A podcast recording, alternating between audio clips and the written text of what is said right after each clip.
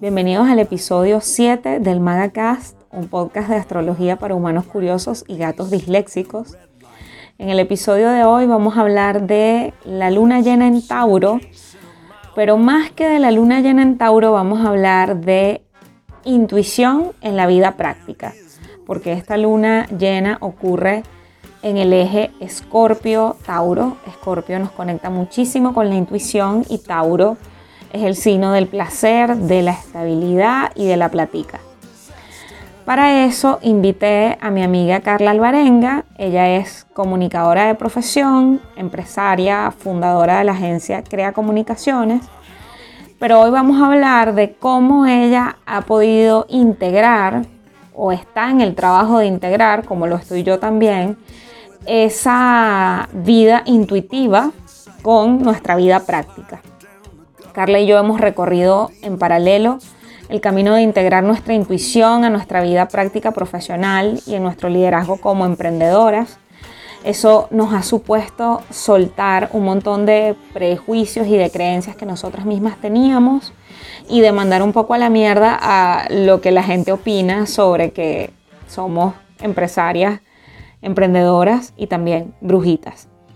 Espero disfruten esta conversa eh, y que les brinde tips para despertar y confiar más en esa intuición que no solo les ayude a avanzar en la vida práctica, sino además a caminar hacia su propósito, hacia ustedes mismos. Bienvenida Carla Alvarenga al MagaCast. MagaCast es un podcast para eh, humanos curiosos y gatos disléxicos. Y es un podcast que sale en la luna llena, de la cual tú eres muy amiga porque tú eres cáncer. Y va a salir este episodio con la luna llena en Tauro. Eh, bienvenida. Eh, aplausos, fanfarria para ti. Estamos nerviosas, aunque nosotras hablamos todo el día. Esta, esta parte es muy cómica porque es así como, mamá, estoy saliendo en el MagaCast. Un podcast que escuchan cincuenta personas, pero no importa, amamos a esas cincuenta personas que escuchan el MagaCast. Por aquí está la gata disléxica y va a sonar el otro gato. Ay, por favor, qué emoción.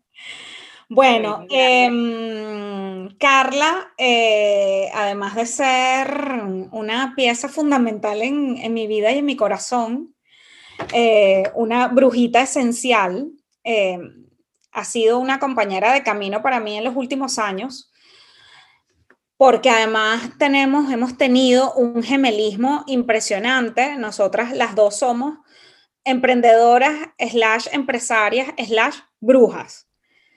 Lo cual es una combinación bien desafiante, porque en este mundo patriarcal, lineal, práctico, donde nosotras quisimos competir con todos los hierros, eh, pues bueno, nos ha tocado integrar en, esa, en ese desarrollo que hemos tenido como empresarias, esa parte tan esencial de nosotras que ha sido la intuición, ¿no? Darle cabida a la intuición y no avergonzarnos de eso.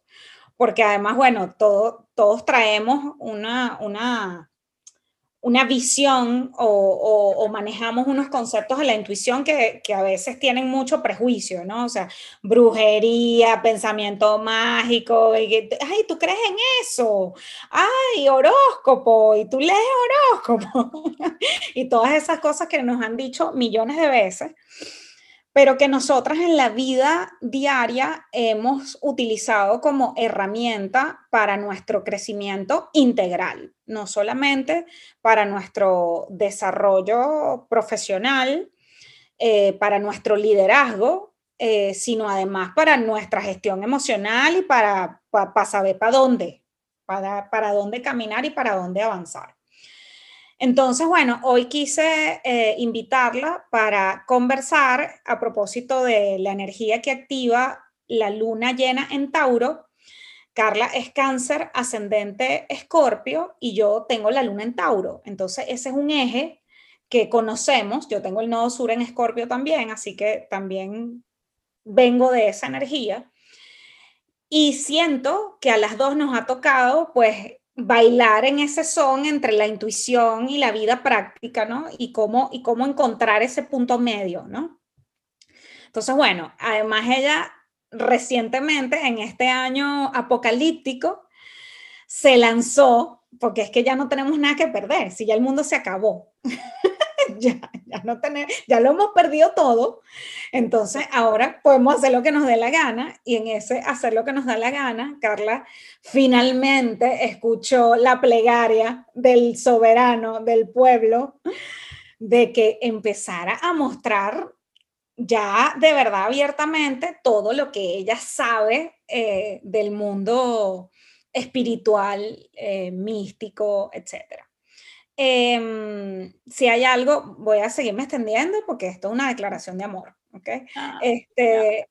Para mí, Carla ha sido, eh, bueno, una, una, una aliada, una compañera este, muy amorosa en, en los últimos años, que además han sido muy desafiantes para mí porque descubrí que tenía un corazón que sentía y no sabía cómo utilizarlo. Dentro. Eh, y quiero contar, además, quiero ejemplificar con esto, eh, cuando yo me, me separé hace casi cuatro años, mañana hace cuatro años, fíjate tú que cuadramos esto, esto para pa grabarlo ahorita, eh, a mí, yo empecé a, su, a sufrir de vértigo porque tenía mucho miedo. Y recuerdo que uno de los momentos más importantes de mi relación con Carla fue que Carla apareció en mi casa con una caja de Viajesan, palmareo, y un baño, o sea, una cosa preciosa, que era un frasco, que tenía una calcomanía, con un mensaje todo bello de amor, el amor eres tú. No me acuerdo qué decía esa calcomanía, Carla. El amor se nota. Bueno, y el baño tenía sal marina y tenía hierbabuena y tenía, y entonces, bueno, había toda una instrucción de lo que yo tenía que hacer con eso para limpiarme, ¿no? Y esas fue como mis primeras incursiones en estos rituales, que eh, al final los rituales son, son mensajes para el inconsciente, son, son símbolos que utilizamos para comunicarnos con nuestro inconsciente, que el inconsciente es normalmente el que está tomando decisiones o el que está llevando las riendas. Entonces, bueno, los símbolos y los rituales nos ayudan a un poco a, a dar otras instrucciones a ese inconsciente y, y nos ayudan, ¿no? Al menos ese ha sido mi, mi descubrimiento. Y Carla ha sido una de las grandes maestras en este, en este trabajo de hacer de la vida un ritual, ¿no? Que eso es algo que yo veo mucho en ti, Carla, o sea, que tú todo, todo, incluso tú eres ceremoniosa, o sea, uno te ve y tú dices, pero esta mujer, o sea, es como, ¿qué es esto? ¿Qué es esta falda? ¿Qué es este olor? ¿Qué es este incienso? ¿Qué es este...? Entonces, bueno, por eso quise invitarla para hablar de, de intuición en... Para, para, para el éxito, para, para la vida práctica, para empoderarnos. Eh, y, y bueno, aquí echaremos nosotros nuestros cuentos como, como la gente famosa que somos, porque ahora todos somos famosos. Ese es el punto, que todos lo somos. Todos somos famosos. Así que bueno, bienvenida, mi amor. Ahora sí puedes hablar todo el rato tú. Gracias, mi cielo. Bueno, después de esta declaración de amor de Mariana, que agradezco mucho y honro mucho, además ese día también te llevé a comer pollo frito, ¿ves? Hay que equilibrar. Sí. A comer Arturos. ¡Qué rico! Uno tiene que pasar por todos los cuerpos. Te llevas la medicina, porque estamos en un cuerpo físico, para algo está la medicina y el avance científico. Te llevas tu parte ritualosa con tu bañito tal, y te llevas a comer pollo frito, porque al alma hay que darle fritura cuando está... Y además ahí hiciste uno de, tus, de nuestros rituales favoritos, que me dejaste el último pedazo de tu postre. Nunca lo olvidaré. Yo soy mi... mi además que esto, esto puede generar confusiones o malestares, porque la verdad es que eso yo prácticamente a nadie se lo permito, eh, ni siquiera a mis familiares. Y Mariana es la única que puede comerse mi último pedacito de postre. Pero no bueno, me dicen maga por cualquier cosa, no, no me dicen maga por cualquier cosa, mira las cosas que yo logro. Lo logró, exacto. eh, para mí, visto de retruque, más allá de que sí es una declaración de amor, lo, lo tenemos que reconocer frente a la gente, eh, esta es una relación muy importante en la vida de cada una, pues también tiene que ver, y llevándolo al tema, con, con lo de la intuición. Eh, entre las cosas que yo pensaba y decía, bueno, ¿qué puedo aportarle yo a Mariana o a la audiencia de Mariana que dice tanto y habla tanto y que además tiene una conexión con las señales que la vaina parece, no sé, Google, ¿sabes? O sea, Mariana está pensando en un bebé y le aparece un chupón al lado, se devolvió y está un unicornio, o sea, una vaina que nadie entiende. Entonces era como, ¿qué puedo de, de alguna forma aportar? Además, Mari, como yo le digo, ella es la terrateniente de esta luna en Tauro. Y mmm, me gusta... Mari a mí me ha enseñado el tema de abrazar y aceptar sin prejuicio todo lo que somos, específicamente lo que somos espiritualmente. Y me ha enseñado, ha sido para mí el, el gran demoledor de, del muro Del, del prejuicio sobre la intuición y eh, sobre exteriorizar la intuición, porque como bien ella dice, yo en mis círculos internos, pues todo el mundo me reconoce así, o sea, eh, es, es una señal de neón que yo misma me, me tapo los ojos para no ver, y que lo hice durante muchos años, pero que al fin y al cabo, eh, exteriorizarlo, si bien no tenemos que vivir hacia afuera, exteriorizarlo es un paso cuando estamos en la parte del reconocimiento interno. Entonces, eh, ella ha sido una gran maestra en ese sentido y en cómo podemos llegar a equilibrarlo sin vergüenza, sin tapujos, sin tabúes. Por supuesto, es, es el unicornio y además es la representación de Urano en... ¿Por qué no? ¿Por qué no podemos ser distintos? Vamos a terminar de explotar el triunvirato capricorniano de lo que creíamos como éxito. ¿Por qué no puedes andar en tacones y, y, y bajarte una falda con, con unos símbolos y unas ramas y una vaina? ¿Sabes? O sea, eh, es, es la, ella ha sido un motor de eso en mi vida. Y esto lo comento porque a propósito también eh, me parece muy extraño que ella, siendo la terrateniente de la luna en Tauro, quisiera hablar de la luna llena en Tauro desde la intuición y no desde los placeres y la sensorialidad. Eh, pero luego entendí un poco a propósito de que ciertamente eso de que la vida mía parece un ritual, no es primera vez que me lo dicen y de hecho hace poquito me lo pusieron en una descripción. Y por supuesto lo abrazo, lo acepto y es que creo que eso también es una de las entradas del placer a la vida. Eh, y es la intuición y, es, y más allá de la, la intuición yo pensaba, me vinieron dos palabras cuando dije, bueno, ¿qué podemos hablar, no? de, de la intuición más allá del tema práctico, me vinieron dos palabras muy importantes que fueron humildad y aceptación. Eh, humildad porque sí, nosotras venimos del mundo probablemente masculino, una energía masculina muy importante, eh, ser líderes, ser líderes además de equipo, ser empresarias en un país donde pareciera que todo lo tienes en contra, eh, y sin embargo salir adelante, crecer, llevar adelante sueños, eh, e inclusive quizás lo más osado probablemente en, en nuestra estructura fue darnos el permiso de ser. Y de ser en todos nuestros eh, escenarios y en todos nuestros gustos, porque era como, yo tengo una meta de, de propósito y de éxito en la vida, y bueno, sí, las dos siendo unas chamas, teníamos empresas ya con años encima, eh, el hecho de que Maga tenga cuatro o cinco años no significa que Mariana tenga veinte años ya trabajando eh, en el área y también habiendo sido socia de otra empresa, entonces es como... un tema en el cual estábamos muy centradas en la parte eh, intelectual, en un, en un hemisferio y, y un status quo específico.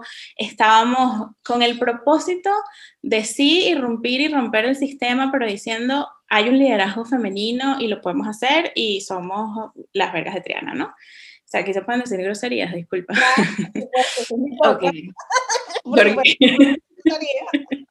ok, eh, entonces, claro, es un, ese era un esquema, pero realmente nosotras mismas nos hemos dado cuenta de que hemos roto ese esquema que nosotros incluso mismo eh, colocamos, porque es que tener éxito y tener un propósito y ser líderes y ser emprendedoras y ser lo que muchos llaman mujerones, no es exclusivamente en el área profesional.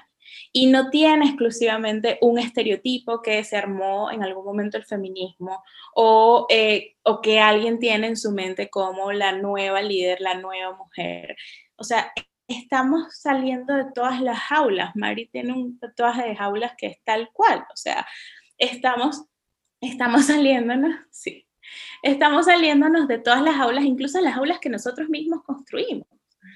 Y eso es algo que nos ha tocado a nosotras con el tema de abrazar la intuición. Mari lo hizo, como les conté, lo ha hecho magistralmente y ha sido para mí la inspiración. Eh, pero al mismo tiempo todas hemos tenido que aceptar y por eso se necesita humildad. Se necesita humildad porque, y se necesita humildad en dos pasos, es decir, siempre. Porque se necesita humildad para entrar. Es decir, se necesita humildad para decir, hay algo más grande que yo, hay algo más grande que este propósito, hay algo adentro de mí, estoy viva, estoy sintiendo, hay algo que yo no controlo, hay algo que, que me puede hacer sentir y que no tiene lógica, hay algo que el otro no reconoce, hay algo que el otro todavía y que el mundo externo todavía tiene mucho prejuicio y tabú en esto, hay algo que me va a disminuir frente a eso, porque yo lo tengo que abrazar. Entonces es la humildad de agarrar tu titulito de la emprendedora, la líder, la verga, lanzarla y bueno, vamos otra vez a un punto en donde no me reconocen, en donde creen que soy menos por hacer esto, en donde creen tal cosa. No vayas a llorar porque yo voy a llorar. Ok. Yo voy a llorar eh, y al alimentauro, recuerda. eh, entonces, claro, es como tener la humildad de bajar la cabeza y decir lo que yo tenía y lo que, lo que me ha hecho hasta el momento no es, hay algo más. Y hay que tener humildad para entrar ahí, para aceptar eso. Pero luego de que entras, entonces tienes que mantener la humildad porque el hecho de que lo abraces y que descubras todo este mundo y que digas, oh, wow, lo que me estaba perdiendo, y que hablemos de despertar y que hablemos de energía y que comienzas a sentir y que comienzas a, a manifestar señales y que te pasen vainas que tú digas, es increíble, no lo puedo creer, que yo sea capaz de esto o que pueda percibir estas cosas. Entonces tienes que tener humildad para decir, yo no lo sé todo, para decir, esto es sola mi percepción, aunque yo esté despierta no significa que esté más despierta que otros, ni que sea mejor que otros. Eh, mi percepción y mi intuición no es la verdad absoluta, no hay verdad absoluta, entonces entras en un mundo en donde, a mí por lo menos me pasa, a mí me echan vaina todas mis amigas diciéndome los, los mil y un cursos que Carla ha hecho en esta área mística. Eh, y yo la verdad es que mientras yo más conozco, y mientras yo más sé de cosas, más ignorante me siento. Es decir, me reconozco que sé tan poquito de, porque veo que es tan grande y tan inmenso y hay tanto conocimiento y hay tantas cosas que no manejamos que a pesar de que sé que estoy yo recopilando cada vez más herramientas, no lo tengo todo y no lo voy a llegar a tener nunca. Entonces, recogerse una vez entras a ese mundo, también precisa de humildad. Sobre Entonces, todo, yo creo... sobre todo, porque eso es una cosa que por lo menos yo le digo a mis alumnas de, de la Aquelarre, que es, o sea, puede ser muy impresionante cuando tú te pasa a ti, bueno, Carla, además de que, que no lo he dicho, Carla, Carla tiene una empresa que se llama Crea Comunicaciones, que acaba de cumplir once años, Este, yo tengo una agencia de marketing que tiene seis años que se llama Maga, por eso hemos compartido tanto esta, esta, este rol, pero yo le digo a mis alumnas, eh, ustedes se pueden imaginar lo que significa para el ego cuando uno abre una carta astral y uno empieza a hablar con un desconocido y empieza a pegarle su vida y a saber cómo fue la relación con su mamá, con su papá, con no sé qué.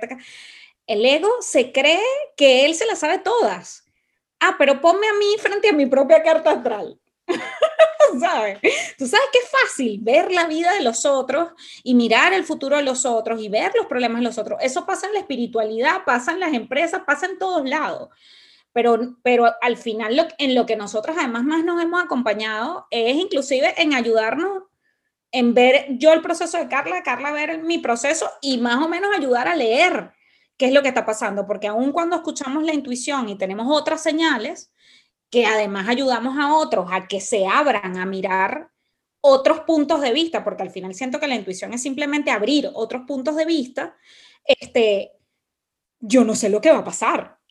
Nosotras ninguna de las dos sabíamos que iba a haber pandemia. Sabíamos, teníamos un tráiler de que venía una caída de estructura, pero no sabíamos que íbamos a pasar seis meses metidas en una casa.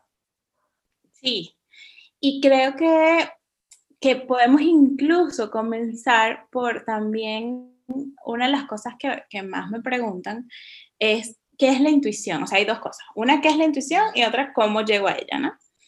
Y probablemente el cómo sea la última parte del podcast, pero el qué es la intuición, tenemos que tener muy claro algo, que era que eh, no es congénita, me explico. O sea, no es que tú naciste, por supuesto todos nacimos con una capacidad, con un potencial, pero la estructura, todo el proceso de socialización, todos los procesos, incluso los referentes familiares, etcétera, etcétera, etcétera, hacen que nosotros tengamos o, ten, o no tengamos, o tengamos más despiertas o más sensibles o no, nuestra intuición. Pero además también nos enseñan a descartarla.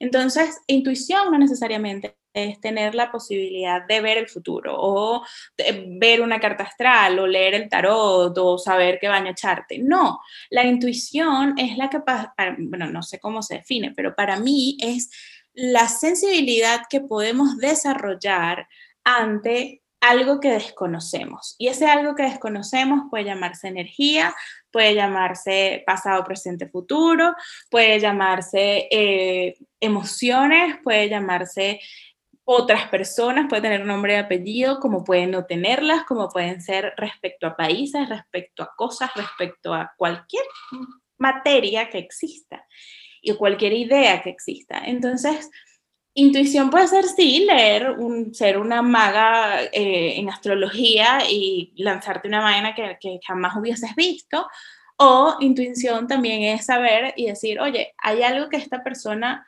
no me genera eh, confianza, y no sé, tú estás vendiendo algo y, y la gente viene y parece un bluff, y tú dices, mm, esto me genera a mí cierta desconfianza, aunque no tengas todas las herramientas para decir y deducir eso bajo el pensamiento cartesiano, ¿me explico? Entonces, lo intuitivo es realmente una sensibilidad ante cosas que no tengo la capacidad de controlar y que tampoco tengo todas las pruebas. Es esta frase ahorita de meme típica de eh, no tengo pruebas, pero tampoco tengo dudas. Esa es la intuición. O sea, la intuición es exactamente esa, esa frase, es algo que yo tengo adentro, que yo percibo, es la sensibilidad que tengo de percibir eh, y de sacar conclusiones o deducciones sin tener todas las herramientas fácticas que en un procesamiento que conocemos todo, el pensamiento cartesiano, pensamiento científico, etcétera, me da para, a mí para deducir algo. Eh, y eso puede transformar la vida, y yo creo que eso es lo que busca Mari con el con este podcast, porque nos, me pasa lo mismo que con el, el tema del emprendimiento. Eh, no todos, o sea, el hecho, tú no necesitas ser empresario para ser emprendedor, ¿sí? Y no todos nacemos para ser empresarios. Pero no quiere decir que no todos tengamos la capacidad de ser emprendedores. Lo, lo mismo sucede con la intuición. La intu- y, y también pasa con la creatividad. Elizabeth Gilbert tiene el, el libro de Big Magic eh, que habla justamente de la creatividad. Entonces, hablemos, no todos vamos a ser empresarios para ser emprendedores. Yo puedo ser emprendedor si genero ideas, si propongo, si busco nuevas soluciones, si lidero, si me encargo de equipos, si veo constantemente soluciones, si resuelvo, si puedo, tengo la capacidad de mirar y de proyectar crecimientos en un área. No necesariamente tengo que yo ser el dueño de la empresa para hacerlo, ni tiene que ser solo en el área profesional. El emprendedor puede serlo en su familia, puede serlo eh, en, en su vida emocional, puede serlo en su desarrollo personal. Una gente fitness es una gente emprendedora, independientemente de que tenga empresa o no, o sea, que es gente con más disciplina y voluntad que esa. Pero... Eh, lo mismo sucede con la vida creativa, que dicen, no, bueno, es que yo tengo una vida creativa, o ¿cómo puedo tener una vida creativa? No, bueno, si no pinto, si no soy medio fumado y hippie, si no tal, no soy creativo. Y eso no es así. La creatividad también es una cualidad inherente al, al ser humano, y no necesariamente tienes que vivir de la creatividad. Así como no, no tienes que ser empresario para vivir el emprendimiento, no tienes que vivir de tu creatividad para ser un creativo. Y eso es lo que habla Elizabeth Gilbert en el libro. Ella dice, tú puedes, a ti te puede gustar el patinaje artístico y ser una banquera, pero tú llevas una vida creativa porque te conectas con la creatividad en los momentos en los que practicas tu patinaje artístico. Y eso no, no va a hacer que dejes de ser banquera para practicar el, el patinaje artístico. O eh, eres pintor. Hay un, un, un gerente del Banco Exterior durante muchos años que el tipo duró, y era el director para toda Venezuela, y él era un coleccionista de arte y terminó pintando. Y muchas galerías le piden ahora sus obras, pero en realidad ese era su hobby. O sea, él drenaba y exploraba su capacidad artística y creativa sin ningún t- sin que le estuviese eh, rumiando el hecho de, ay, ¿por qué no soy pintor? ¿Por qué no vivo en la pintura? ¿Soy un creativo frustrado? No, él era un banquero maravilloso y era un creativo espectacular. O sea, una cosa no te tiene que privar la otra. No tenemos que vivir de algo para vivir ese algo. Son dos cosas muy distintas. Y lo mismo pasa con la intuición. Nosotros no tenemos que vivir de la intuición para vivir la intuición. Y eh, eso para mí es como muy importante, y es como el cuerpo físico. O sea, la mejor forma que encontré para explicarla, que va a ser a partir de ahora, eh, porque lo busqué para, para el podcast, es como el cuerpo físico. Todos necesitamos un, el cuerpo físico que tenemos para vivir. Todos necesitamos y nos nutrimos de él y nos valemos de él para poder experimentar esto que se llama vida. Pero no todos vivimos de nuestro cuerpo. De nuestro cuerpo se puede decir que viven los modelos, que viven los actores, eh, que viven los deportistas, que viven, o sea, las personas que, que usan su cuerpo como un canal para vivir, que les genera Eh, producción económica, que les genera reconocimiento y estatus, que a través de eso es que hacen de eso un oficio. Esas son las personas que viven del cuerpo. Pero todos los seres humanos vivimos con nuestro cuerpo y necesitamos de nuestro cuerpo para vivir. Entonces, es exactamente lo mismo con la intuición. Todos tenemos la intuición. Que no todos vivamos de la intuición no significa que ninguno de nosotros va a poder explorar la intuición, como tampoco significa que no vas a poder explorar la creatividad o el emprendimiento. Entonces, además, eso... Perdón que te interrumpa, porque creo que las tres, los tres ejemplos que utilizaste están íntimamente relacionados, es decir, intuición, creatividad y cuerpo, y además estamos en el eje completamente... Eh, Escorpio Tauro, porque finalmente yo, por ejemplo, o sea, yo puedo decir, yo que tengo la luna en Tauro, puedo decir que mi proceso más importante del año de crecimiento personal, de conexión conmigo misma, de incluso crecimiento personal que se ha traducido en cosas concretas como esta casa donde estoy grabando este podcast ahorita, que es un, un, un espacio físico, material, práctico. Todo se ha derivado de una lesión que yo tengo en el hombro y de cómo de yo un me... Proceso, un proceso físico. De, del hombro. Un proceso físico. Uh-huh. Entonces, cómo el cuerpo puede ser, o sea, escuchar nuestro cuerpo y escuchar también, o sea, esa, ese pensamiento, la intuición, eh, es una cosa, es un pálpito, como dicen las, como decían las, las doñas, como dicen las doñas, las abuelas, ¿no? Un pálpito. Es el mismo pálpito que te da cuando tú estás cocinando y se te ocurre decir, ¿qué pasa si yo le echo a esto orégano? Eso es intuición. O sea, sí, sí, sí. es una cosa que el cuerpo te dice, mira, ¿qué pasa si tú le das por aquí? ¿Qué pasa si te metes por esta calle? ¿Qué pasa si, qué pasa si pones esta canción? ¿O qué pasa si pones esta ropa? Es esa pregunta que al final es un experimento y que ese experimento te termina trayendo un montón de sorpresas porque te atreviste a meterte por una calle que normalmente tú no transitas. Porque exploras. Entonces, de alguna forma, justamente esto de la intuición, y creo que es muy importante, la intuición no significa explorar, despertar, vivir con y atrevernos a estar en contacto y alineados con nuestra intuición, no tiene nada que ver con que vivamos de la intuición. Y al contrario, nos va a generar, o sea, el hecho de conectarnos con la intuición, para mí nos genera muchos beneficios. Yo creo que, que pudiéramos las dos ahí construir qué, pero por ejemplo, como dice Mari, eh, a mí me genera mucha fluidez. Cada vez que yo sigo la intuición, es como que lo que sucede, sucede mejor y más rápido, porque nosotras lo decimos, el yo superior sabe más, la vida sabe más, Dios sabe más, como le queramos llamar. Y es como que si lo sigues, se te abre el camino. Eh, pasan cosas sencillas, como ahorita... bueno, Caracas es Yumanji o Venezuela es Yumanji, pero eh, eh, con el tema de la, del confinamiento han trancado un montón de calles y tal, y cosas tan sencillas como ir en el carro manejando y métete por aquí en lugar de por aquí, para después descubrir que es que el por aquí estaba súper trancado, aunque la de esta calle era más larga y el trayecto era distinto. Entonces era como... es justamente eso, es la intuición, es como que te va avisando, es como que si ella va más adelante que tú y ella ve cosas que tú no ves. Entonces, eh, ella te va avisando, te va te da, dando señales de por aquí, va, por aquí vas a encontrar el trancazo y los policías y la matraca y los militares, olvídate que no vas a llegar nunca a la reunión, si te metes por aquí, fluye mejor. Lo mismo sucede y es lo que le ha pasado a Mari con el hombro.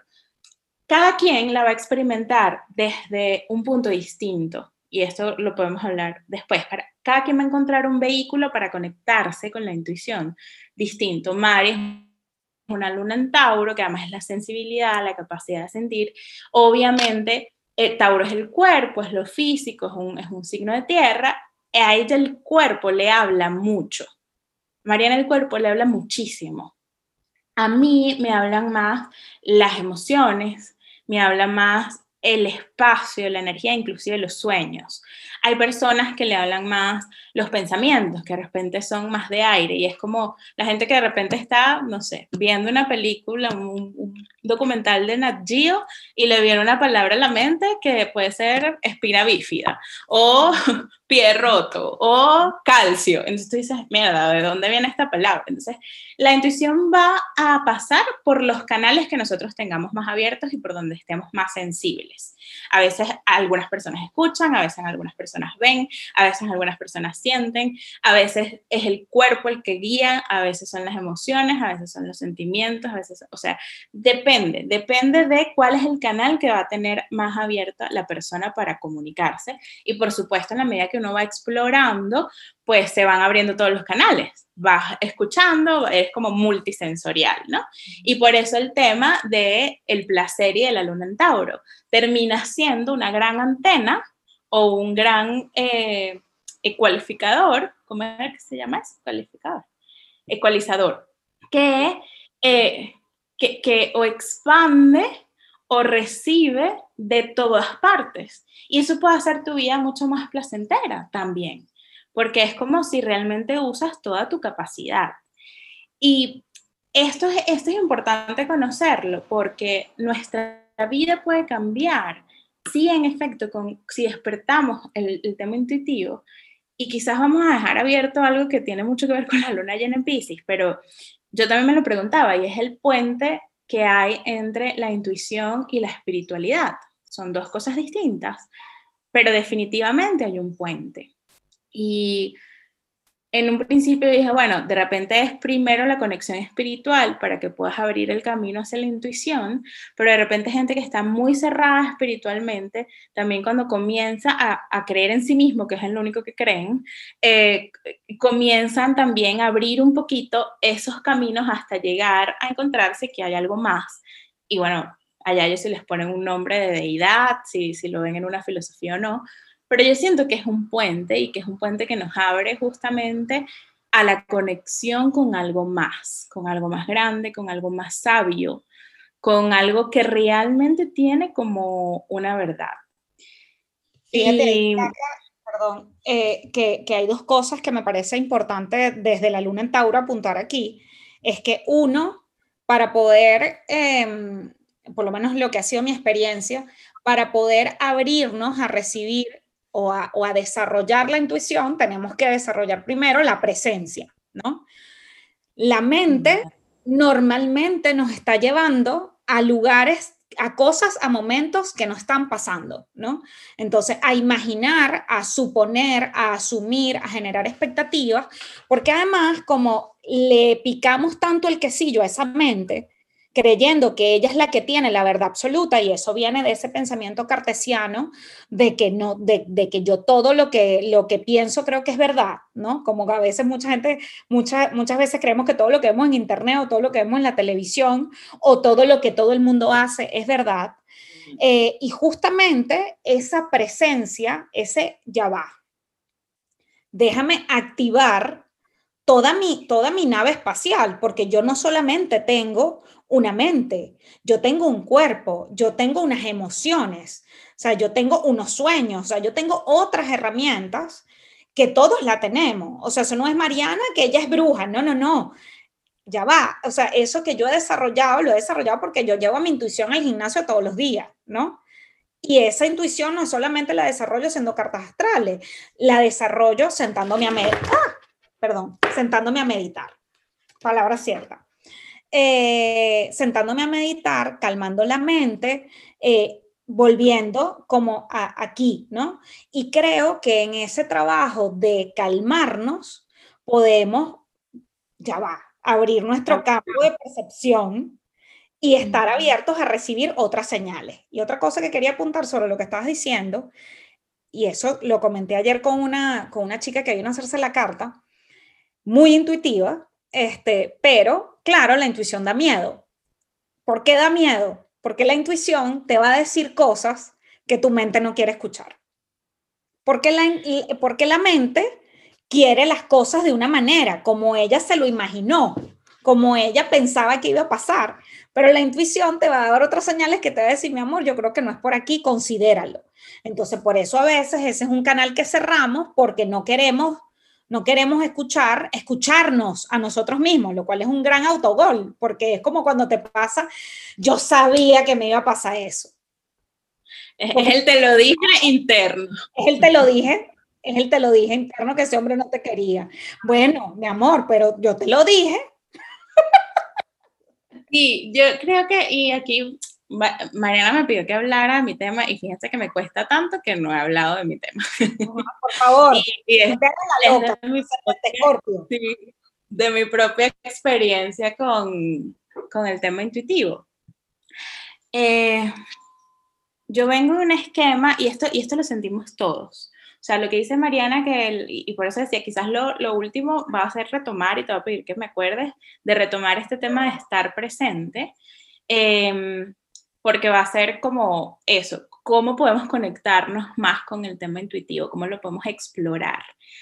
Eh, pero generalmente la intuición también la gente le tiene miedo porque dice, bueno, esto es adivinatorio, esto es tal... No, no necesariamente es adivinatorio, depende para lo que lo uses. O sea, lo, lo que yo explicaba en mis clases de, de comunicación, con, con, con la comunicación en, en el sentido del, de que es una herramienta que es como un cuchillo. Entonces, cuando hablamos de manipular, por supuesto que en comunicación, quienes nos dedicamos a algo específico, sea comunicación o no, eh, nos instruimos y nos entrenamos para poder manipular mejor esas herramientas de esa área del saber. Y eso no significa que, que lo vamos a hacer una intención negativa, que es como está significado la manipulación. O sea, si tú dices eres, eres un manipulador, o, o le dicen a un, un periodista, eres un manipulador, eh, se siente como que si está siendo agredido, pero al chef es un manipulador de alimento y no, no, no creen que genera una conspiración entre la cebolla y el tomate para poder hacer la salsa que estás degustando, mi rey. Entonces es como, sí, por supuesto que manipulamos herramientas. Entonces lo mismo sucede internamente en el sentido de que no necesariamente el tema intuitivo tiene que ver con cosas que no queramos saber, sino tiene que ver con cosas de nosotros. Si las queremos o no las queremos saber, va a depender de nuestro marco referencial, es decir, va a depender de cua- cómo nos criamos, qué, qué nos metimos en el cerebro, qué dijimos que iban a ser nuestras metas, qué tal, o sea, todo eso. Va a depender de lo que tenemos nosotros en esa estructura, en el cuadrito de Excel, de cuál era la vida que yo quería. Y a veces llega y te la explota, generalmente, pero ese explote no necesariamente es como, oh, se me fue toda la mierda, sino como, oh, wow, todo es mucho mejor de lo que yo imaginaba. Porque nosotros no solamente somos limitados para lo malo, sino también para lo bueno.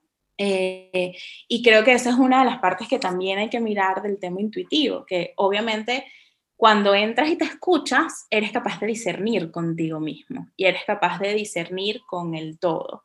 Entonces, mi particularidad y, y, y como yo misma lo, lo viví, yo soy de una familia, pudiera decir, conservadora, eh, aunque hemos evolucionado en el camino todos juntos, gracias a Dios, eh, pero soy de valores conservadores, soy católica, apostólica, romana, o sea, me, me crié en colegios de monjas eh, bien estrictos. Hoy, justamente en esto, pensaba que yo hice... Yo no sé si yo te echaste cuenta a ti ni siquiera, Mariana, como amiga, pues. Pero eh, yo hice tres años de preparación para la primera comunión. ¿What? Cuando, sí, porque hice tres preparaciones.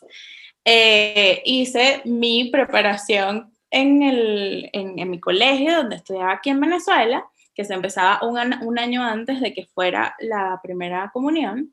Pasé de grado, y cuando pasé de grado, que nada más quedaban unos mesecitos para hacer la primera comunión, me fui a vivir a El Salvador.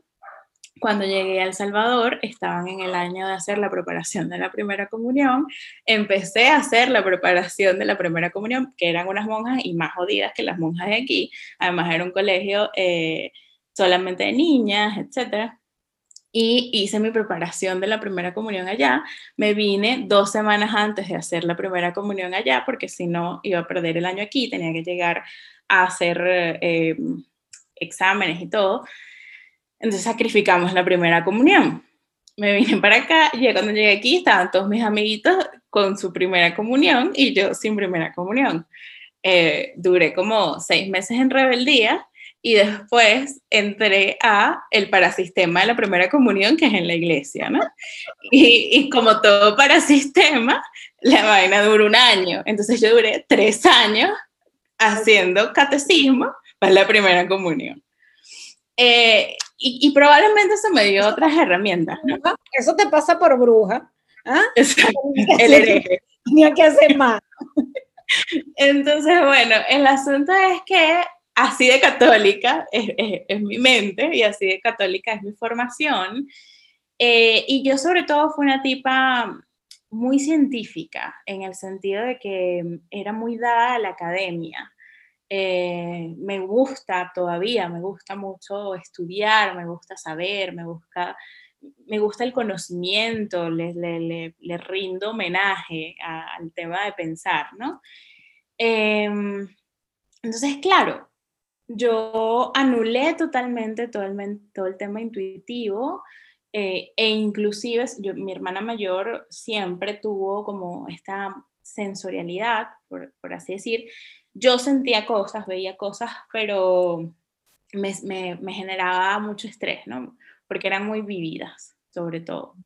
Entonces, eh, más allá del miedo, que, que por supuesto está dentro de, dentro de, de mí, sobre todo el tema intuitivo y desarrollar esto, era mi propio pensamiento lo más duro, porque mi hermana, que era sensi- sensible ante estas cosas, y además en mi familia, por X o Y razón, una sombrita, un charquito que siempre hay, eh, eh, tenían, eh, sí hacían como tenía unos tíos que hacían eh, palería, santería, no sé qué, entonces a mí eso no me gustaba, eh, y además era despectivo para mí. Yo creía que todo el tema que era intuitivo tenía que ver con eso, era lo que conocía de niña. Eh, además es lo que también te dice la religión católica, que todo lo que no es eh, de alguna forma la palabra escrita de Dios es hereje, y es malo, y es tal. Entonces, además hubo una moda, yo no sé si la hubo aquí en Caracas, yo, yo me crié en San Antonio, en, en otra ciudad, o sea, en otro pueblito, pero, pero hubo una moda también cuando yo estaba en bachillerato, que, que se empezaron a hacer todos los niñitos santeros, y era como una cosa súper rara con el tema de la santería. Entonces yo juraba que la intuición era santería, ¿no? Entonces y ahí estaba. Y eh, por supuesto, además le generé un, un súper rechazo ante eso. Mi papá es un, una persona muy católica, y mmm, él, una de las cosas que siempre decía era, eh, como yo estoy con Dios, a mí no me entra ni coquito. Eh, y entonces era, más allá del tema de Dios, yo pasé incluso a no creer, porque yo también desde muy pequeña cuestionaba el rol de la mujer en la Iglesia Católica, intensa desde chiquita, eh, y eh, cuestionaba a la Iglesia Católica, que después me di cuenta que cuestionaba a la Iglesia como institución y no desde el punto de vista de la fe o de las creencias, pero sí como institución. Entonces yo estaba en esto de que no creía en nadie, estaba más cerca del ateísmo o del agnosticismo que de cualquier otra cosa, y eh, era súper, súper cuadrada y, y, y en la supremacía de la mente. Entonces a mí el tema intuitivo no me agarró, sino cuando, me disculpan la palabra, estaba en el fondo del pozo y escoñetada, o sea, mal, cuando ya no había más nada que hacer. Eh, fue un impacto, un shock emocional muy fuerte, una experiencia en mi vida, y yo ni siquiera pedí ayuda. O sea, a mí me parecía incluso medio esotérico la psicología, la terapia. Entonces para mí el tema de tener que pedir ayuda, no, porque yo era la supremacía de la mente, y encima era la supremacía, o no la supremacía, pero por lo menos la lucha de la mujer. Entonces a mí no me van a ver débil, a mí no tal, yo soy eh, la que puede sola, yo soy la que, la que se puede sanar sola, la que puede con esto sola, la... y de alguna forma mi mamá sí nos formó cuatro por cuatro, o sea, eh, era todo un tema de esquema, ¿no? Entonces, para hacer el corto el cuento, este esquema y esta estructura era mío, ni siquiera era de la sociedad, y, y ya le estamos metiendo la carga social. Entonces, cuando yo entro, comienzo a entrar a los temas místicos, espirituales, o inclusive a comenzar a revisarme siquiera a mí misma, a comenzar a trabajar en mí, eh, es cuando estoy muy mal. Y cuando he hecho por lo menos todo lo que yo creo saber en ese momento, veintiuno, veintidós años, para salir adelante en una situación que me sobrepasaba. Eh, y ahí es cuando me abro a todo. Yo luego encontré un maestro que él, él decía que en la vida el ser humano aprende por dos razones, o por dos causas, por el shock o por el dharma. Y generalmente, como todos estamos aquí, y como digo yo, con los pies caminando al piso, aprendemos por el choque. O sea, primero te viene el coñazo, y cuando, cuando ya ese coñazo te hace humilde, que es la palabra humildad, cuando ya ese coñazo te dice, no puedes con esto, necesitas ayuda, hay otras vías, hay otras tal, es que tú relajas y como claro, ya estás medio muerto, pues vamos a intentar lo que se pueda, ¿no? Y ahí es cuando te abres. Entonces ahí comencé yo a explorar, a explorarme a mí, más que a explorar los temas espirituales o, o intuitivos. Y esto tiene que ver mucho con mi camino. Yo por mucho tiempo me rehusé de mis amigas, por eso dice Mariana que, que escuché la voz del pueblo, porque mis amigas y las personas que me rodean durante mucho tiempo me han dicho que comunique lo que sé, lo que practico con ellas, etcétera, o conmigo misma. Pero es porque yo nunca lo hice Para, para compartirlo con otros, sino que lo hice para entrar en mí, lo hice para sanarme a mí, lo he hecho para sanarme a mí, lo practico conmigo antes de practicarlo con cualquier otra persona. Entonces, eh, pasó eso primero, o sea, no poder contra algo y tener que quitar la estructura.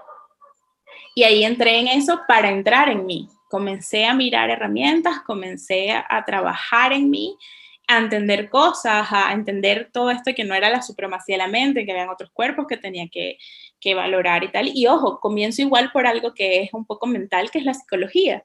Eh, y luego entonces comienzan a abrirse otros temas más místicos.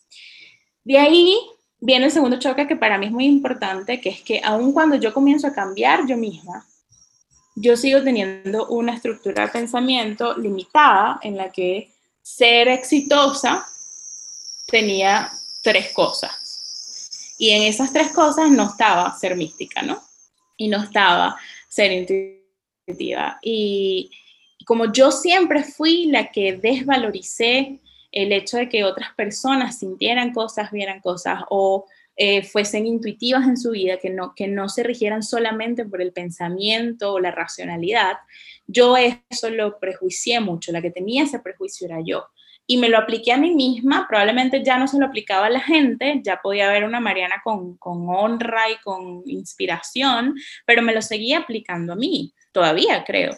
Eh, y, y entonces yo era de las que no me atrevía a hablar con la gente de astrología, o, es más, este cuento es muy cómico, pero mi hermana y mi familia, o sea, imagínense, mis hermanas y mis papás, que es la familia como más cercana y mi familia cercana, se enteraron que yo sabía algo de astrología porque en un cumpleaños de una de mis hermanas, una amiga de ella se sienta conmigo a hablar de algo y yo me meto en el celular, calladita como buen escorpio, me meto en mi celular a revisar su carta astral para yo tratar de entender qué era lo que estaba pasando a ella.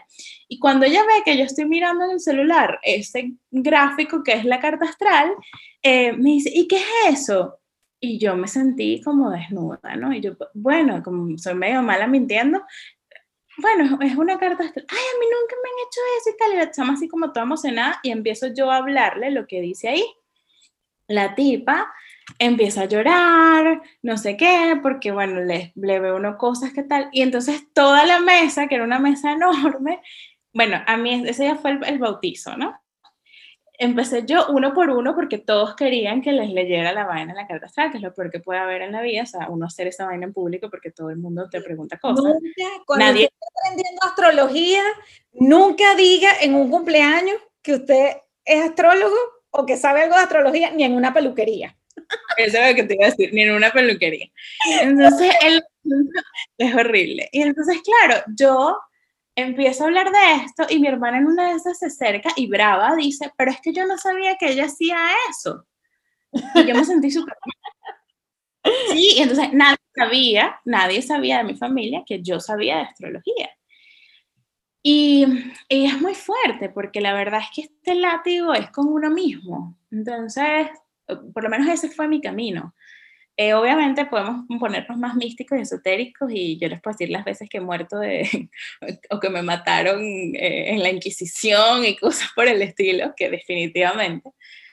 Pero ha sido un camino muy largo, han sido por lo menos unos trece años en los que yo estaba experimentando muchas cosas en el terreno intuitivo, místico, espiritual, y no ha sido sino hasta este año que realmente salgo a la luz con Brujistof, eh, que es el nuevo proyecto, Brujistof, arroba Brujistof. Brujistof, arroba eh, Brujistof.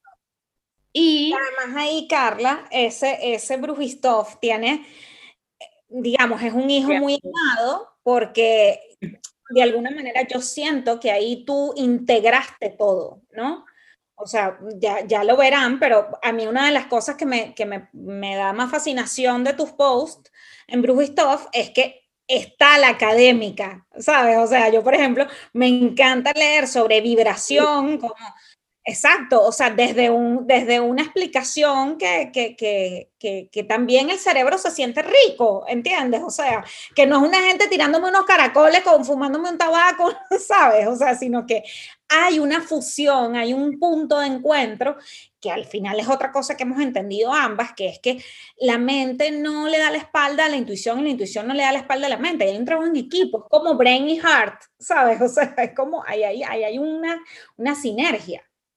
Es tal cual. Y, y bueno, todo este tema del lanzamiento de Brujistof significó un trabajo personal muy importante de demoler mis propios paradigmas y mis propios prejuicios y mis propios tabúes, entre los cuales el más importante era porque mi puesto más importante era todo este tema de académica, emprendedora, etcétera. O sea, para hacerles más resumido mi currículo, yo soy eh, especialista en comunicación estratégica, tengo una empresa en comunicación eh, digital y en comunicación, en consultoría comunicacional.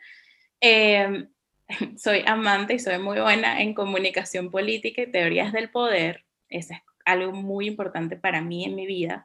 Porque una eh, gente es Plutón. Porque una gente que es Plutón. Y soy intuitiva. Y, y soy una tipa muy mística. Al final, mi vida, en efecto, es un ritual. Yo, para mí, en mi presupuesto puede faltar, no sé, el atún, pero no pueden faltar las velas y el incienso. O sea, eso está en mi canasta básica. Yo sin velas no funciono, sin incienso no funciono.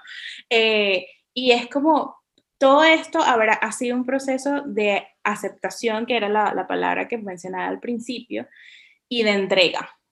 Eh, que eso no te puedes entregar sin humildad, al fin y al cabo, ¿no? Entonces, eh, ha sido un, un tema de aceptación a mí misma.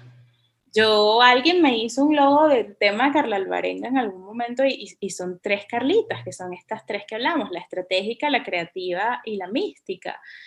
Y era una forma de que yo sabía internamente que, y para mí es muy importante la honestidad como valor en la comunicación, entonces yo sabía que yo no podía seguir siendo nada más la Carla académica, la Carla profesional o la Carla, eh, no sé, status quo, eh, y pasaba de largo la que le gusta la poesía erótica, la que habla, que es más el tema creativo, y entonces también estaba el tema místico, entonces en algún momento eso tenía que fluir. Han sido muchos años de trabajo para eso, no ha sido nada fácil, que ese es como todo el, el resumen. No significa que sea algo congénito que tú hagas. Salí del vientre y ya, mira, pásame por favor, que, que estoy sintiendo que esto no va así, que mejor yo me siento mejor aquí, que estoy pensando, me está viniendo tal cosa. O sea, uno no nace con eso, uno lo entrena, como dice Mariana, uno va al gimnasio todos los días, así como entrenas la mente para, para no ser bruto, pues entrenas el, el, la intuición y esto para ser de alguna forma Eh, sensible, despierto. Para, yo creo que es sobre todo la capacidad de discernir entre todos los mundos que además ahorita están colapsando todos. Entonces, eh, para mí una de las otras herramientas, así como la intuición ha sido una herramienta para fluir mejor, para mí uno de, de los mejores beneficios de la intuición es poder sostenerme yo, porque la intuición de alguna forma me ha hecho a mí abrazarme en todos mis, mis, mis facetas. Eh, y este año fue que me terminó de caer la locha de cómo es que yo voy a unir los trabajos de comunicación política con comunicación estratégica, con eh, misticismo, con mi teoría de narcos. Entonces es como esta Carla que Mariana ve y dice de repente, ay, las faldas y la vaina, sí, sí, yo sé que yo soy así. Bueno, se ponen a hablar conmigo de narcos y tengo, me, me he visto todas las series y nadie cree que, que lo único que hago es ver eso. Si te metes en el Netflix de Carla, vas a ver Rápido y Furioso uno, dos, diez, o sea, una cosa que tú, pero ya va, pero espérate un momento, ya va. Está, exacto. Porque somos complejos, porque somos interesantes, porque, porque, porque somos, eh, tenemos diferentes matices, lo que pasa es que a veces no lo sabemos. No, y la estructura no nos los da, y a veces como en mi caso, a veces como en mi caso, yo misma, que era lo que a mí más me pasaba, y tú lo sabes, Mariana, a mí me pasaba que yo sentía que era mucho en todo lo que yo hago, entonces yo soy muy mística, y soy muy espiritual, y soy muy estratégica, y soy muy peón, narcos, conflicto, política. Y soy muy, muy, muy. Entonces yo decía, ¿esto cómo se une? ¿Esto con qué se come? ¿Esto, esto cómo engrana? De alguna forma, eso era lo que a mí no me hacía clic. Y eh, una de las cosas por las cuales tanto, tanto el proceso con Brujistof, a pesar de que a ti te gusta la parte geek y científica y no sé qué, que sí, es parte mía y está ahí, es que yo finalmente realmente supe que era el momento de hacer Brujistof cuando yo todo esto engranó en mi mente en abril de cómo era que, que, que esto tenía sentido, como, como todas estas áreas que parecen tan disímiles y dispares para la gente confluyen en un mismo ser. Entonces ahí encontré como, ok, esto cómo, cómo pasó, pero especialmente fue porque solté la necesidad de dar una argumentación. Claro. Y eso fue... Exacto. Eso porque, fue... ¿Por qué tengo que explicar esto? O sea, ¿por qué tengo que explicar? Porque es que es tal cual el punto de no tengo pruebas, pero tampoco tengo dudas. ¿Me explico? O sea, es tal cual esto. Sí, yo puedo conseguir, hay estudios, y en la medida en la que vayamos avanzando en el mundo, van a haber más herramientas científicas para comprobar cosas que hasta el momento son incomprobables, pero siempre van a haber cosas que no tenemos cómo comprobarlas, y que eso no eh, hace que no existan. Entonces, porque siempre vamos a tener que vivir con humildad y abrazando que no lo sabemos todo, ni lo podemos todo, ni un coño. O sea, las pirámides de Egipto fueron construidas sin bandas transportadoras, ¿sabes? Sin grúas. O sea, no hay forma en que lo sepamos. Claro, pero además Entonces, hay un tema importante con respecto a la intuición, hablando de la practicidad, y que creo que puede ser este, eh, útil en este momento, que es la intuición te da el poder a ti, ¿no? Porque el tema de la mente es que la mente está buscando respuestas afuera, ¿no? O sea, como o, o estamos acostumbrados a buscar la respuesta en los libros, en el noticiero, en la autoridad, en, pero por lo menos en un mundo como el de hoy, en donde los políticos están, pero haciéndolo no mal, sino lo siguiente, donde las autoridades, porque, y a eso se lo debemos al triunvirato del mal que está destruyendo las estructuras, uh-huh. este Saturno, Plutón y, y Júpiter en Capricornio, eh, que, que, que ha pasado este año. Ajá, ¿a quién le vas a creer tú en un mundo donde todo lo que creíamos se vino, se ha venido abajo? Tienes que hacer nuevas estructuras basadas en, en, en, en, en unos valores que sean más introspectivos y que asuma, o sea, es asumir la responsabilidad de nosotros hacer nuestro propio criterio, de nosotros construir nuestros, nuestros nuevos conceptos y nuestros nuevos parámetros. Pero ya no podemos entregar ese poder a otros, porque además mira cómo tenemos el mundo. Claro, y ahí viene todo el tema de la intuición desde el punto de vista práctico. O sea, lo primero obviamente es salir de los esquemas, o primero ser humildes para entender que no estamos. Segundo, aprender que en ese trabajo de humildad no es que vas a ir a aprender las artes del chamanismo o el... No, tú puedes hacer ese montón de cursos, ciertamente, vas a acumular ese conocimiento como quien pasó por eh, bachillerato y no se acuerda un coño de la tabla periódica, como esta que está aquí. O sea, y la otra. Pasé y no, no sé. Yo me hice una canción que inventó una amiga para que nos supiéramos las valencias. Eso es lo que todavía yo canto a veces. Como si no lo hubiera vivido.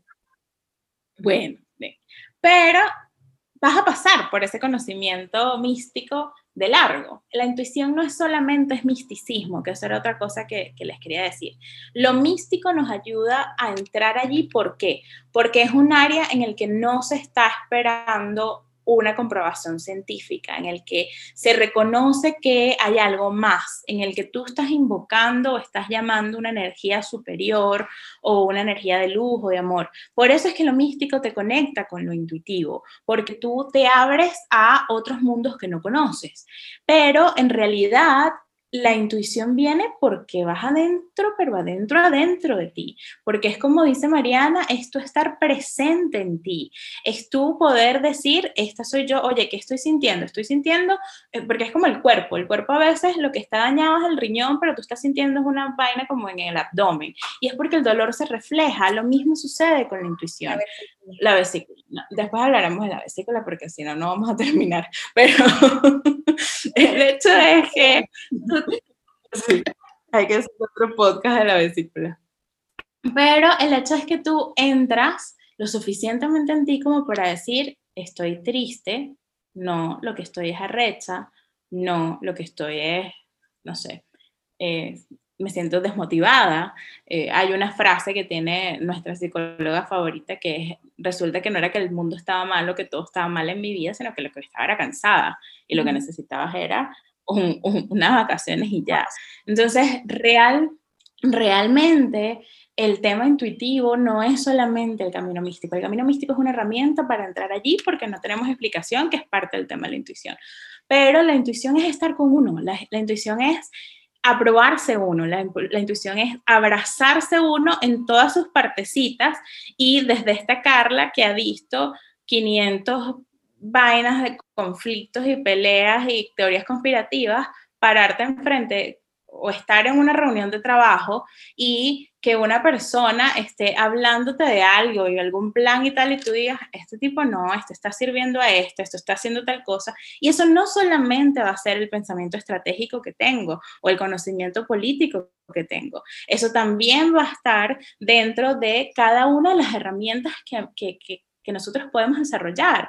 Es inclusive, y, y en el tema este práctico, coño, pasemos por lo primero, ok, paso por la humildad, paso por derrotar mis esquemas, paso por estar conmigo, que es lo más importante, paso por ir adentro y acompañarme a mí en los procesos, y paso por buscar las herramientas que me conecten con la intuición.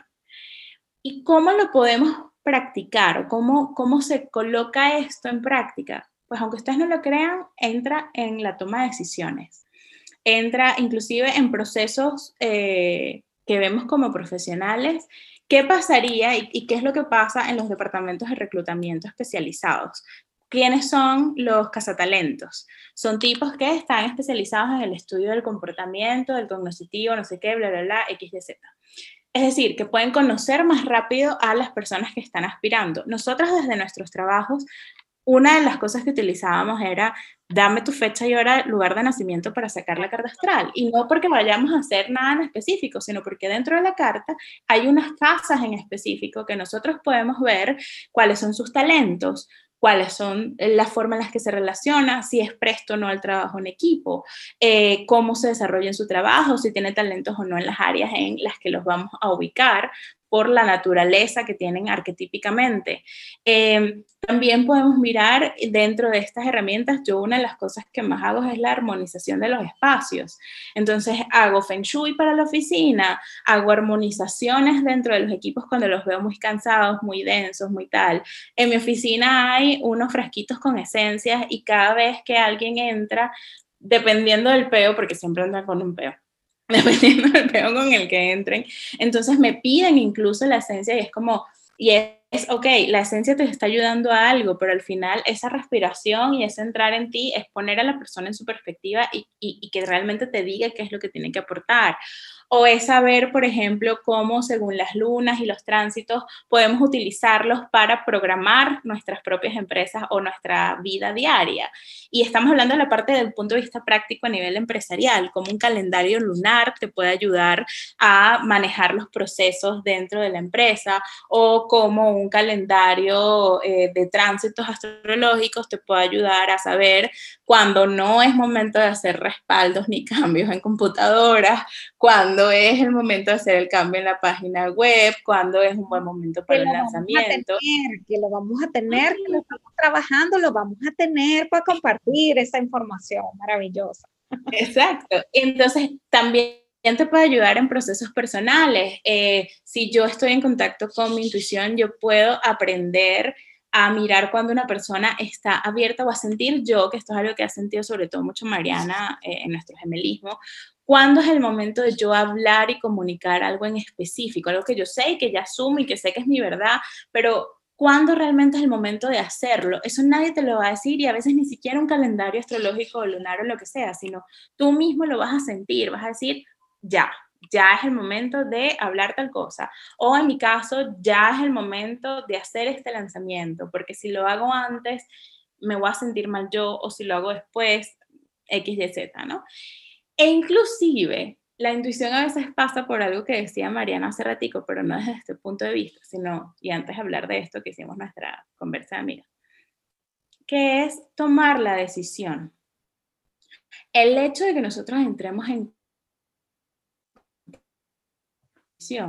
si bien nos da el poder a nosotras, como dice Mari, en el sentido de que ya no solamente tenemos un marco sobre el cual pensar y decir y tal, sino un marco también sobre el cual sentir y saber cómo conducirnos. También nos da el poder de decir, ya va, ¿esto es mi intuición o es una pataleta? Esto es porque entramos en este punto, por eso hacía falta la, la segunda parte de la humildad. Entramos en el punto de decir, no, yo sé que esto es lo que siento. No. O inclusive cuando entramos en un punto de conocernos mucho a nosotros mismos, es que yo soy así. No, el conocerte a ti misma, el saber cómo es tu numerología, tu carta astral, tu bioneuromoción, tu diseño no, humano. No, fíjate tu estupidez. Es una vaina en la que tú tienes que decir, ok, yo soy así, entonces, ¿cómo hago yo para mejorar esto? ¿Cómo hago yo para trabajar esto? Y, aunque, por ejemplo, mi Mercurio en Leo, que es súper extendido, como lo van a ver en el podcast, ¿cómo hago yo para trabajar esto? Te voy a cortar porque tengo que hacer una carta astral, mijita. ¿Cómo hace uno esto? Bueno, tú tienes tus punticos en los que vas a tal, porque si no, hablo cualquier verga y no digo lo que tengo que decir. Y entonces, claro, es, son cosas que uno tiene que manejar y también comprender de que el hecho de que uno conecte con la intuición no significa que todo lo que hagas en tu vida va a ser, ay, lo sentí o no lo sentí, ay, lo consulté o no lo consulté, ay, me hice el baño bajo la luna y por eso va a funcionar o no, ay, voy a comprar la vaina de Mercurio retrógrado porque si no, no, no va a funcionar y voy a parar mi vida en función de los astros. No, porque eso también es darle el poder a algo que tú desconoces y, y que entregarlo. Fuera, y que sigue estando y, afuera. Y que sigue estando que afuera. Sigue, porque ahí cuando yo digo, mira, o sea, eso, o sea, para mí, y además la intuición hay que jugar. Es como, es como apostar. Es como apostar. Tú no sabes si vas a ganar.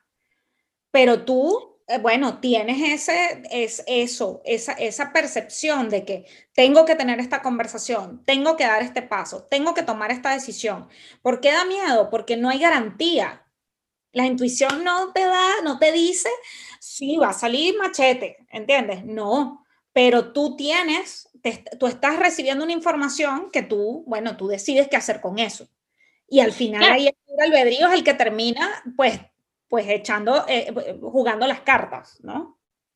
Y es que al final, aun cuando tú tengas el... verga, seas un especialista en teoría de los juegos y vayas a tomar una decisión, tampoco tienes garantía. Es decir, ningún ¿Más? esquema mental te genera una garantía de resultado, que ese es mi gran problema. Aquí la maestra es Mariana, porque yo soy apegadísima al resultado. Entonces, claro, uno siempre quiere ganar, uno siempre quiere que la cosa le salga bien. E incluso hay cosas, de verdad, y esto yo lo pensaba hoy, que uno no entiende, o sea, obviamente uno va soltándose, ¿no? En la vida y va poniéndose flojito cuando vas entrando el tema de la intuición, flojito en confiar, yo soy medio tiesa, pero ahí voy, y una de las cosas es, que coño, a veces uno hace cosas que uno no entiende en el momento, y a mí me pasaba ayer, tengo días pensando con cosas sencillas, ¿dónde vas a ver tu tema de la intuición? Y que va a ser cosas como de... ay, yo tenía pensado desde anoche ponerme unas sandalias y unos tacones y tal, y de repente me paro en la mañana y digo, no, yo, yo creo que mejor es los zapatos de goma. Coño, porque en la tarde, cuando te das cuenta, te pusiste la, los zapatos eh, altos, porque sí, yo esto era lo que tenía pensado, tal, no sé qué, y entonces en la tarde te tocó salir, te tocó caminar, vale. te tocó que se, se te dañó el carro, cualquier verga que te va a hacer caminar y que para eso, hija, mejor era los zapatos de goma. Pero esas son cosas que pasan desde las cosas tan sencillas como esas hasta cosas un poco más eh, elaboradas como el tema este del carro, voy o no voy, hago o no hago, pero inclusive cosas que tienen que ver hasta con empresas y se los, nosotros se los podemos decir por, por experiencia propia. Eh, a Mariana en un momento dado fue como hay que soltar la oficina, hay que soltar la oficina, hay que soltar la oficina. Y ella ya estaba en su vaina de que la oficina donde estaba su empresa la tenía que soltar, hasta que llegó un momento en el que sí o sí hubo que soltarla. Si ella lo hubiese hecho un pelo antes, cuando ya ella lo estaba sintiendo, no hubiese tenido que mudarse en un mes, que es como el, el corre-corre que te pone la vida. Por eso es que uno dice que fluye más. Eh, en mi caso, al contrario, era nos tenemos que mudar, nos tenemos que mudar, nos tenemos que mudar. Y nos tenemos que mudar resultó siendo un súper proyecto, con una vaina, una oficina enorme, que terminó acogiendo a un montón de gente en un momento en específico, y probablemente ni siquiera era algo para la empresa, sino algo de entorno. Entonces, al final, uno no tiene el resultado en el momento, uno tiene el resultado de la intuición, o sabe el porqué de la intuición, y sabe el porqué de, esta, de este cambio de decisión, o de esto que tienes mentalmente, cuando sucede algo que lo desencadena, y ya tú tenías un trabajo hecho. Esa es la diferencia con la intuición. Y a nivel práctico, es como termina aterrizando. Cuando tú estás en conexión con la intuición, si tú la vas siguiendo desde el momento en el que la, de que la comienzas a percibir, ya tú caminaste un trecho para el momento en el que se presente ese algo que tiene que ver con eso.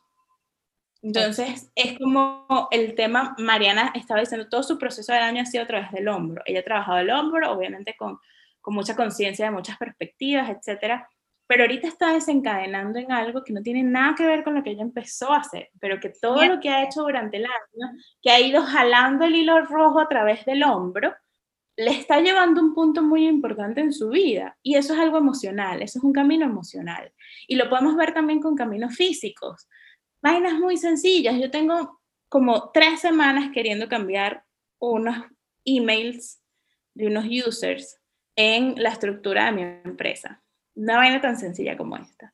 Y yo, pero ¿para qué lo voy a cambiar? O sea, yo misma adentro, ¿no? Pero ¿para qué voy a yo empezar? Hasta Mercurio está retrógrado, ¿para qué yo voy a ponerme a cambiar las, las señas de la vaina, tal, no sé qué? Ah, bueno, ayer tuve una reunión y, ojo, me metí, vi que era lo que tenía que hacer, cuánto costaba, no sé qué. O sea, ya hice el trecho de por qué lo tengo que cambiar.